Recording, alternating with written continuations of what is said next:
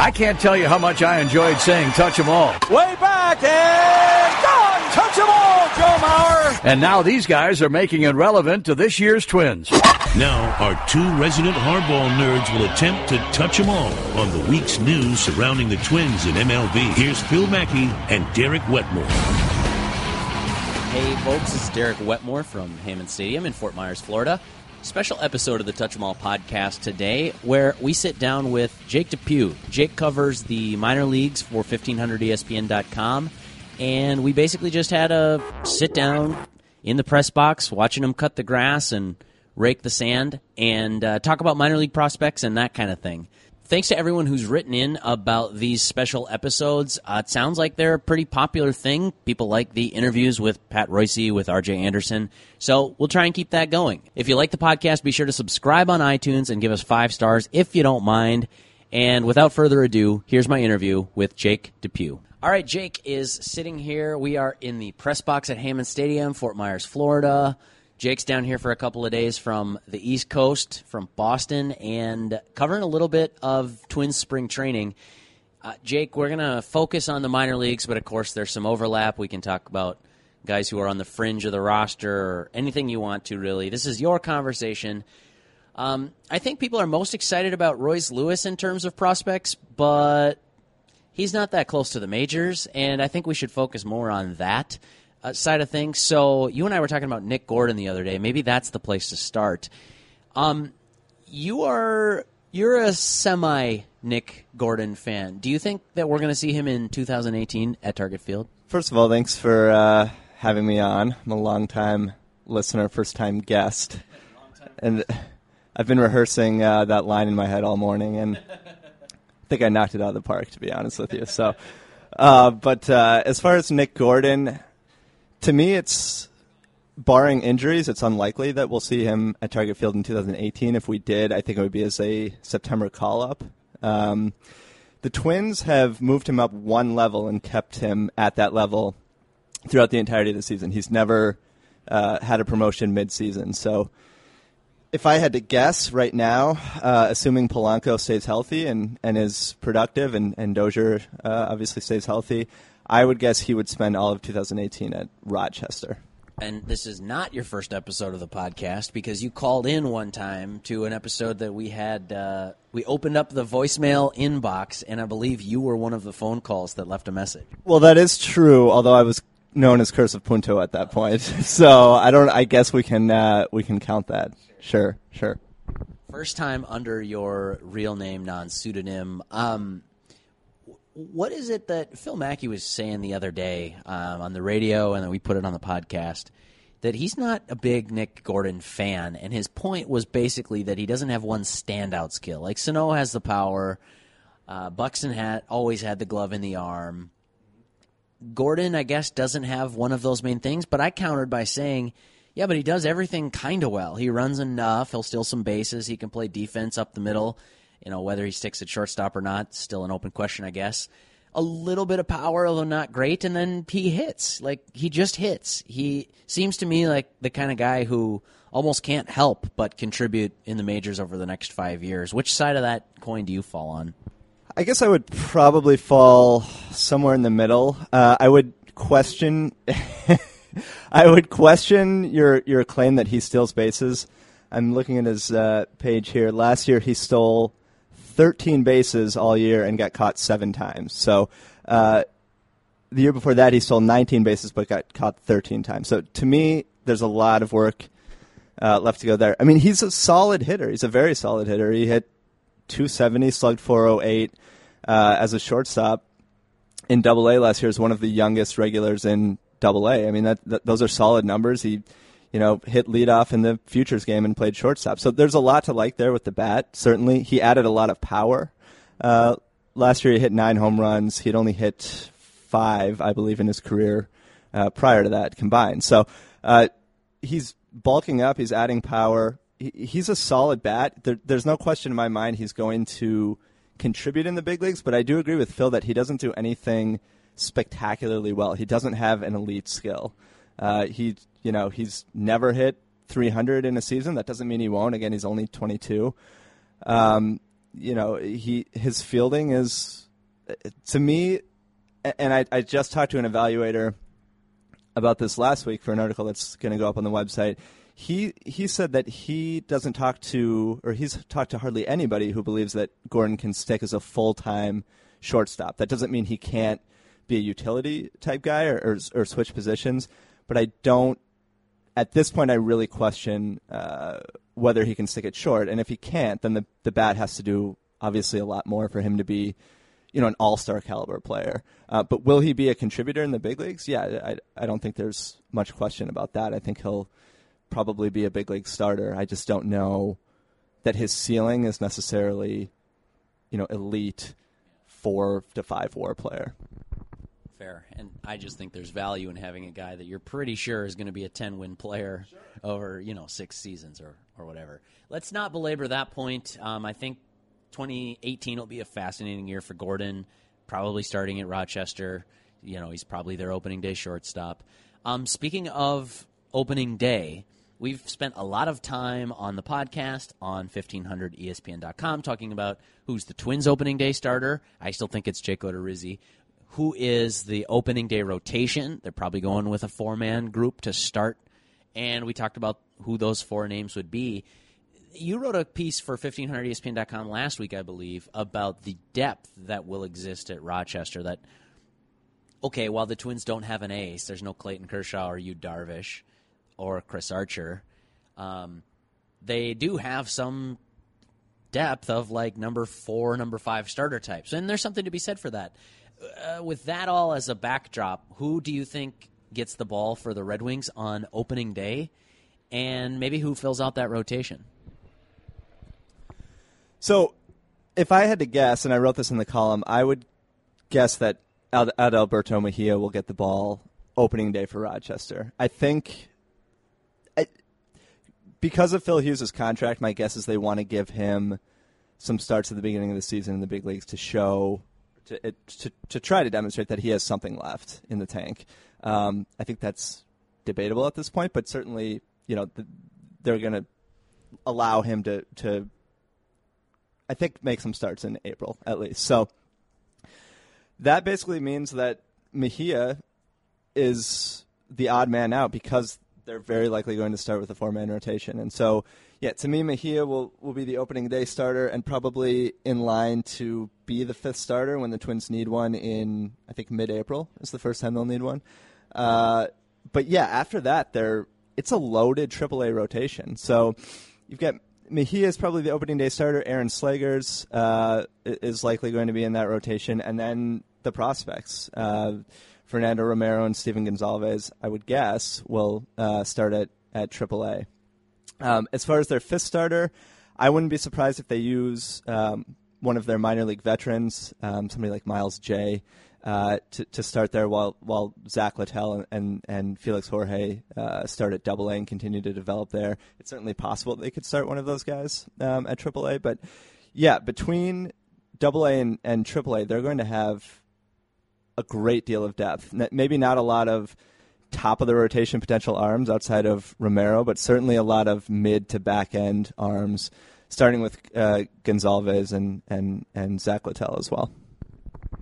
Oh, and I'm curious about what that means for Anibal Sanchez, what it means for Tyler Duffey, but those are not exactly sexy names. So unless you have some strong opinion, I'll just fast forward past them and ask you. I have a strong opinion on Anibal Sanchez, uh, which is similar to. Uh, so I saw Phil tweeted uh, when they signed Sanchez that that Sanchez was closer to being an accountant uh, than a big league starter, and I would tend to agree with that take uh, based on the last three years that, that Sanchez put up with Detroit. But uh, maybe Josh Kalk can uh, can can spin something there.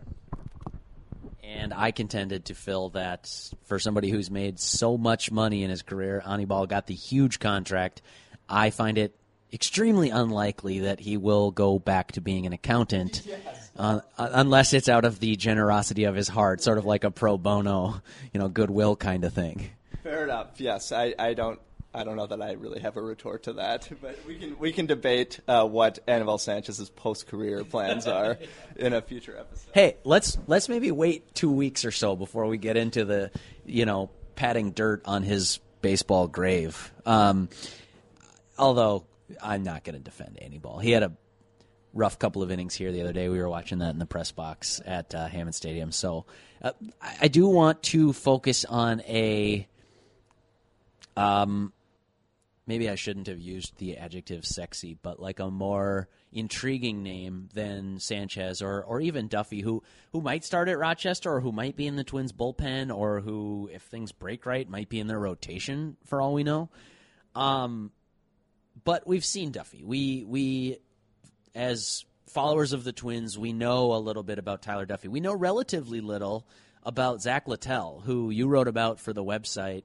Um, I got to be honest with you. I was surprised when I saw your numbers. What did you come up with about Littell? Maybe just give us the gist of the column and, and what you think about the prospect from the Yankees organization, who's now probably starts at Chattanooga, but you could see him in the big leagues by this summer.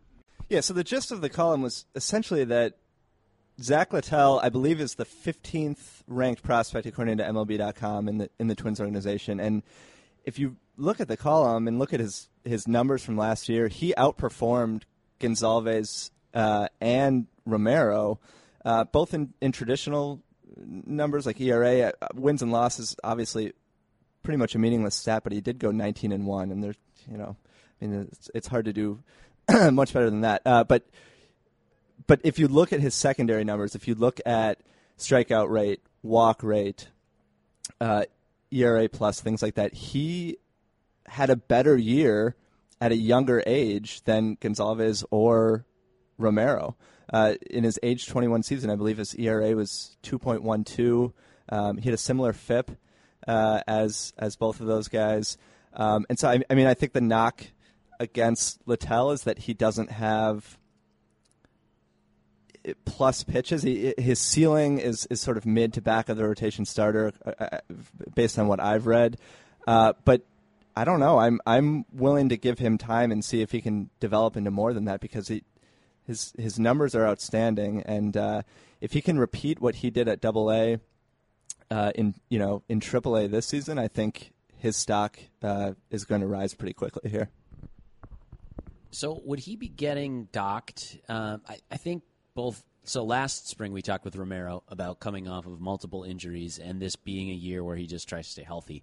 talked to him the other day. He said similar. Like his goal this year is to just pitch a full slate of innings. Wherever that leaves him, he says he doesn't care um, in terms of like promotion wise.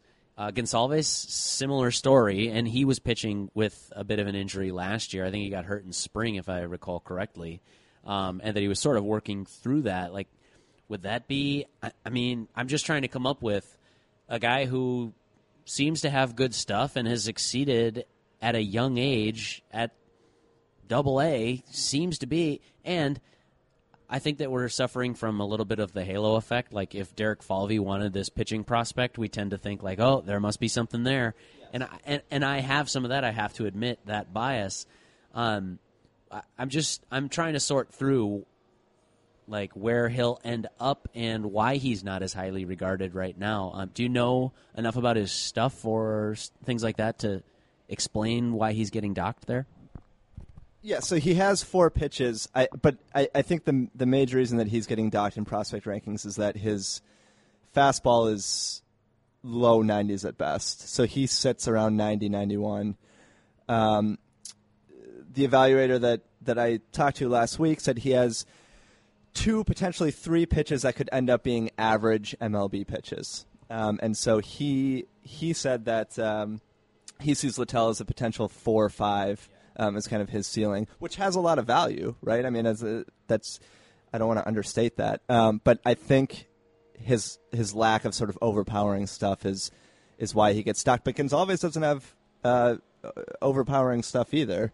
Um, so you know, I don't know quite what the difference is between those two in, in most uh, publications' rankings, why Gonsalves is so much higher than Littell. But um, but yeah, I agree with you that it, it, he's somebody that Falvey obviously targeted and wanted, and um, I'm certainly in in your camp. I'm I'm biased towards guys like that because I think Falvey knows pitching and I think he knows what he's doing there.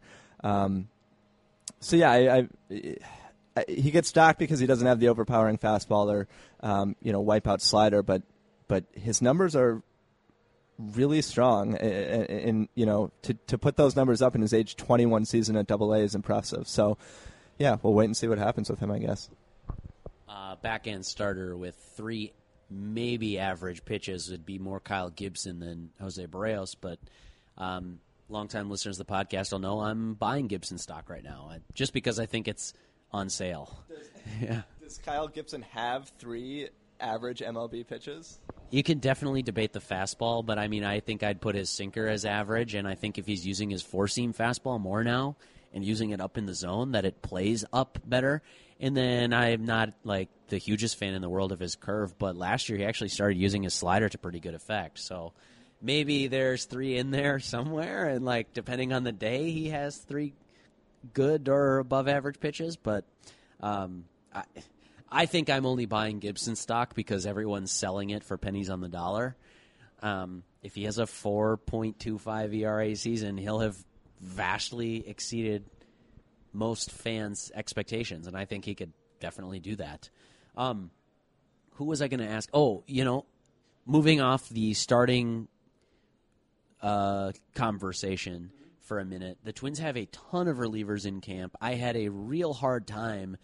Uh, we were just watching Tyler Kinley throw on TV, the Rule 5 pick from the Marlins, who's got heat. And I didn't put him on my 25 man roster projection, but if I redid it again today, I probably would just because, like, hey, keep your options open and keep him on the team. And if he flames out in April, then you offer him back, something like that. But you are spending a couple days in Fort Myers. Who, who among the relief prospects, whether they're on the verge of the majors or not, I, I don't care. Like you could include Tyler Jay in this conversation if you wanted to. Who are you most excited to follow this summer? Um, I guess whether they're going to be at Target Field or not, just among relievers in the Twins organization. Yeah, so Kinley is an interesting case. He had a, he had a great uh, season in winter ball, which I think is part of the reason the the Twins are excited about him. Um, you know, he has a huge fastball. His fastball is in the upper 90s, but his walk rate was really high uh, last year and, and, throughout his career. So, um, yeah, he might make the team. Whether he sticks, uh, I think, is an open question. I, I think he would have a better chance of sticking on a non-competitive team than a twin a team like the Twins who are trying to win. Um, but yeah, I mean, it, will be interesting. To, I mean, obviously, if he can put it all together, he has a shot to be a, a legit um, reliever. But uh, outside of Kinley, I mean, Busenitz was fantastic last year. If you look at Busenitz's numbers, I mean, in AAA and the big leagues, he was phenomenal. He was pitching in the late innings of the wild card game against against New York, and he probably uh, won't make the the opening day roster, or at least I think there's a decent chance that that he won't because he has options left, and guys like Ryan Pressly don't, and obviously Kinley is a Rule Five guy doesn't, so um, or can't be sent down. Um, so I'm excited to see, uh, you know, whether he can repeat his success, and then obviously Tyler Jay. I mean, Tyler Jay has had uh, a rough start to his career. He just hasn't been healthy. Uh, they they started him. He was a starter to, to begin with. He couldn't he couldn't stay healthy. They they switched him back to a reliever. And um, I mean, when he a healthy Tyler Jay uh, is a legitimate, in my mind, uh, you know, big league potential closer, fire you know fireman type role. You know, the Andrew Miller um, type of role that that Hildenberger played last year. I think he could do that if he reaches his you know 90th percentile. But we haven't seen a healthy Tyler Jay in a couple of years. He barely pitched uh, last year, and he and he pitched in the AFL, but um, didn't pitch great. Had walked a lot of hitters. So um, if he can get the the two plus pitches back, if he can get the fastball and the and the slider back to to you know where they were projected to be when he was taken what sixth, fifth or sixth overall a couple of years ago, he could be a guy that could be in Minnesota by June. You know, if if if if it all comes together for him, or he could flame out at Double A. So I mean, I think there's a huge range there, but I'm I'm definitely excited to uh, to watch Tyler Jay. Jake Reed is another guy. I mean, he's got a big fastball. I know you said that you, you watched a bullpen of his and that was enough to convince you to to, to put him on the 25 man roster. Just just 10 minutes of, of fastballs was uh, was enough for you. So. Um, yeah, I mean the Twins didn't protect him. Obviously, he could have gotten taken in the Rule Five, and nobody wanted him. So that tells you what the league, you know, thinks about Jake Reed. But he's got a big fastball. He's he's put up fairly good numbers um, the last couple of years in, in, in the minors. So, I mean, I think he's another guy along the same lines of of Busenitz um, and and and Curtiss and, and guys like that who have the big fastball but maybe have some control issues. So, I mean, I think it's going to be a revolving door. I think a lot of those guys are going to go up and down.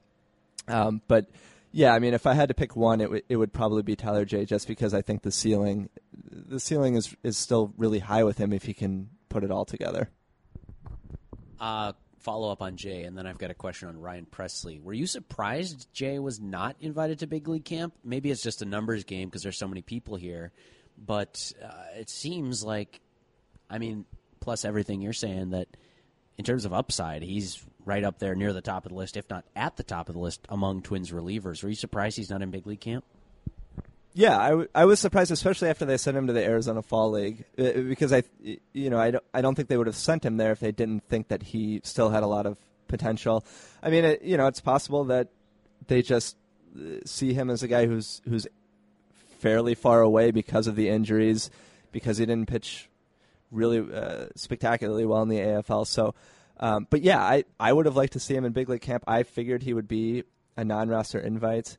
Um, so I don't know. I haven't asked Derek Falvey. I don't know if anybody's asked Falvey about why Jay's not here. Um, but yeah, I, I I'm surprised he's not in big league camp. But but you know Hildenberger wasn't. So I talked to Hildenberger yet uh, this morning, and he said that this was his first big league camp, which is kind of amazing uh, g- given what he did last year and was was you know p- again pitched in the playoffs like Busenitz, and um, so that so that doesn't mean Jay couldn't be you know getting elite left-handed hitters out by June or July in the big leagues. But uh, yeah, I was a little surprised. That was a very long-winded way of saying yes. I'm, I was surprised.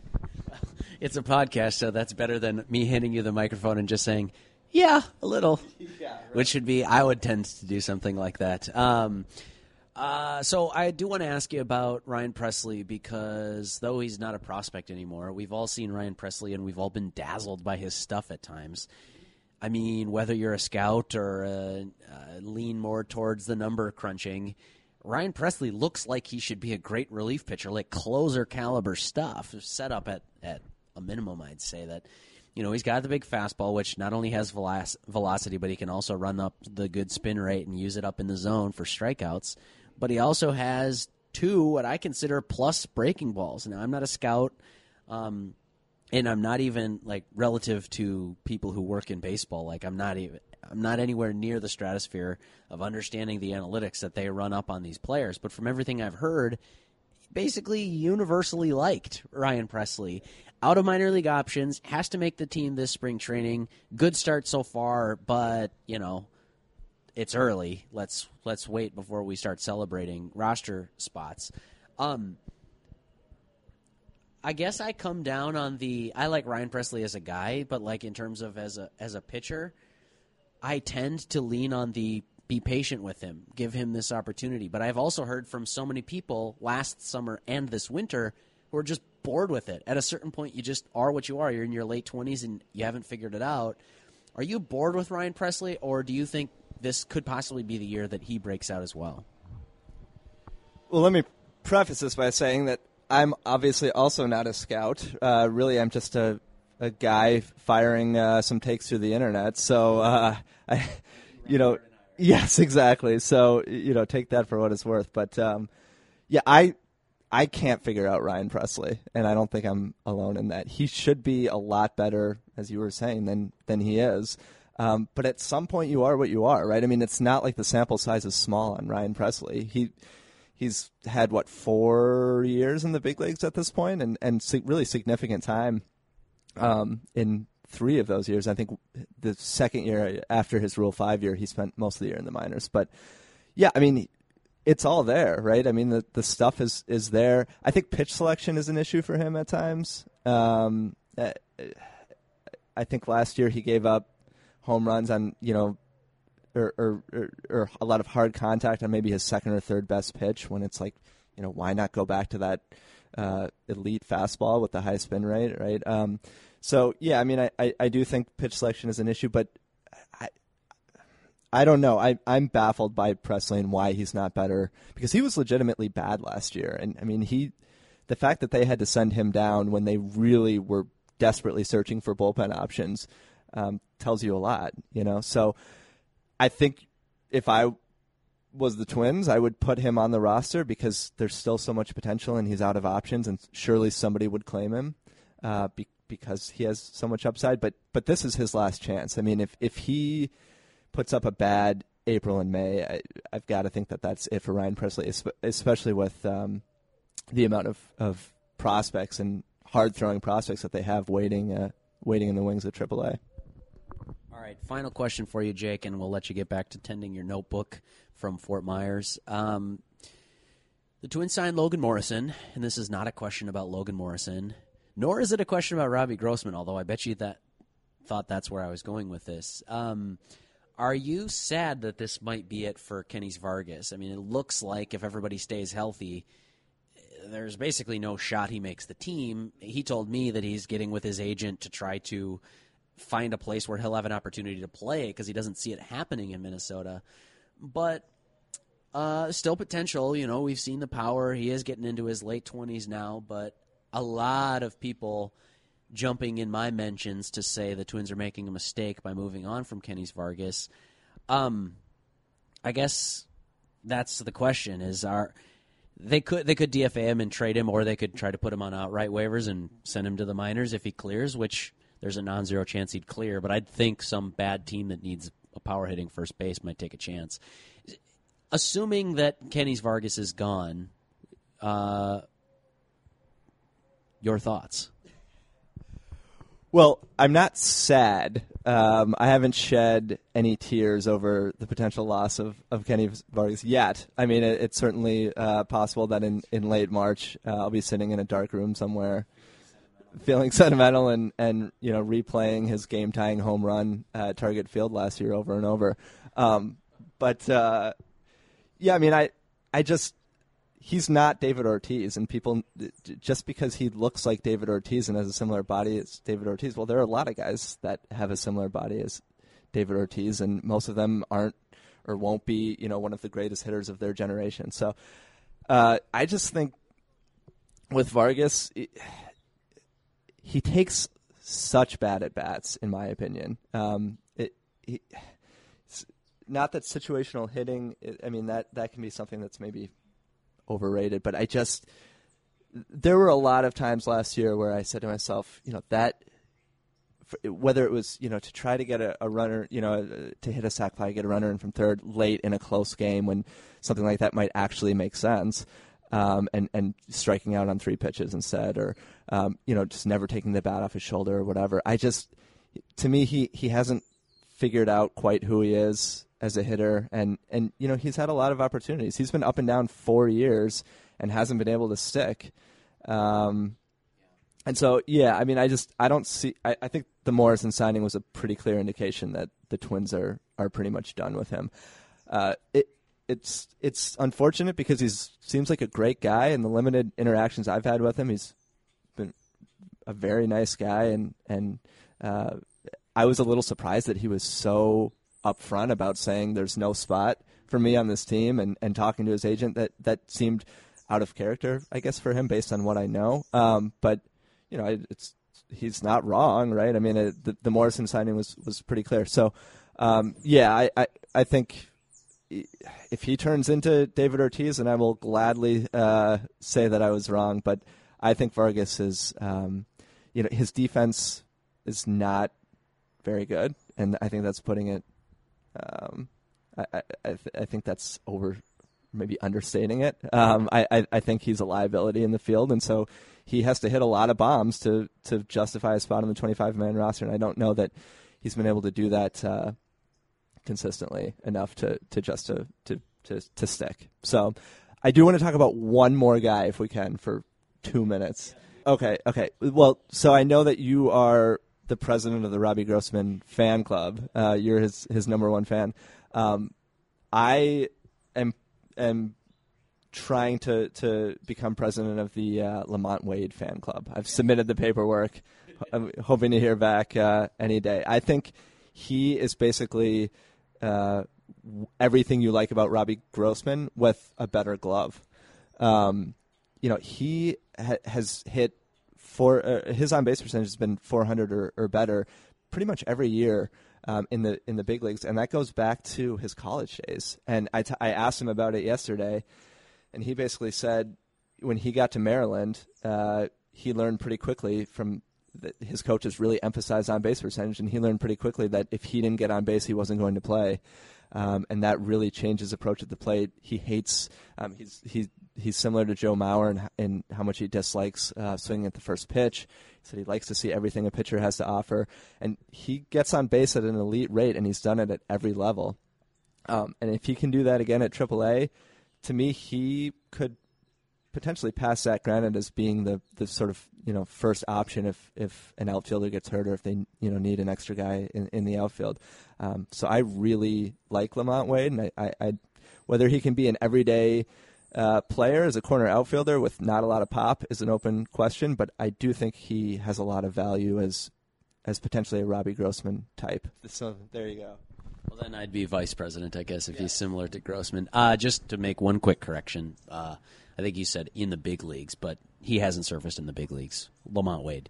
I think you said elite uh, on base skills at every level in the big leagues, but I knew what you meant. You meant oh, yes. in the minor leagues, each step of the ladder since the Twins drafted him.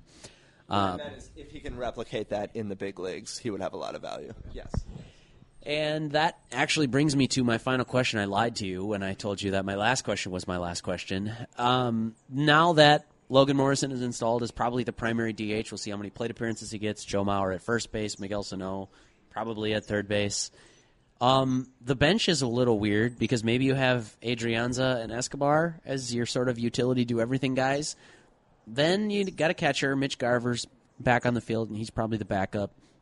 With that final bench spot, are you going, if these are your only options, Zach Granite or Robbie Grossman? Robbie Grossman, without question. Yeah, I, I, I think that Grossman's, as has been talked about ad nauseum on this podcast, and, and I've enjoyed listening to it. But Robbie Grossman has an elite skill. Uh, he gets on base at a 360 to 380 clip, and that has a lot of value. Um, the Morrison signing obviously has some consequences for in, in terms or some implications in terms of his playing time uh, and how many at bats he's going to get. But um, I just think that the the starting outfield defense is so solid that you can get away with having Grossman as your fourth outfielder, um, even though he's a bit of a defensive liability. I just I, I don't I think because Kepler, Rosario, and Buxton are so good defensively, having Granite there primarily for his defense maybe wouldn't be as valuable as if you had an Oswaldo Arcia or a Josh Willingham type at, at corner outfield where you would potentially bring Granite in late in the game as a defensive replacement. I don't know that you need to do that with any of these guys. And so I think for those reasons I would I would go with Grossman. All right, he's a Robbie Grossman fan. That means you can come back on the podcast. Uh, that's Jake Depue. You can find his work at 1500ESPN.com. Follow him on Twitter at Jake Depue, right? It used to be at Curse of Punto, so you've maybe heard of him under his pen name, and now he's uh, he's coming out in the world. Uh, he's dropped the Mark Twain, and now we've uh, we've welcomed Samuel Clemens to his first podcast. Based on how many followers I have, I would guess you probably have not heard of me, but uh, yes, feel free to follow. Fair enough. All right, Jake, thank you for coming on the Touch 'em All podcast. We'll talk to you again this summer. All right, thank you.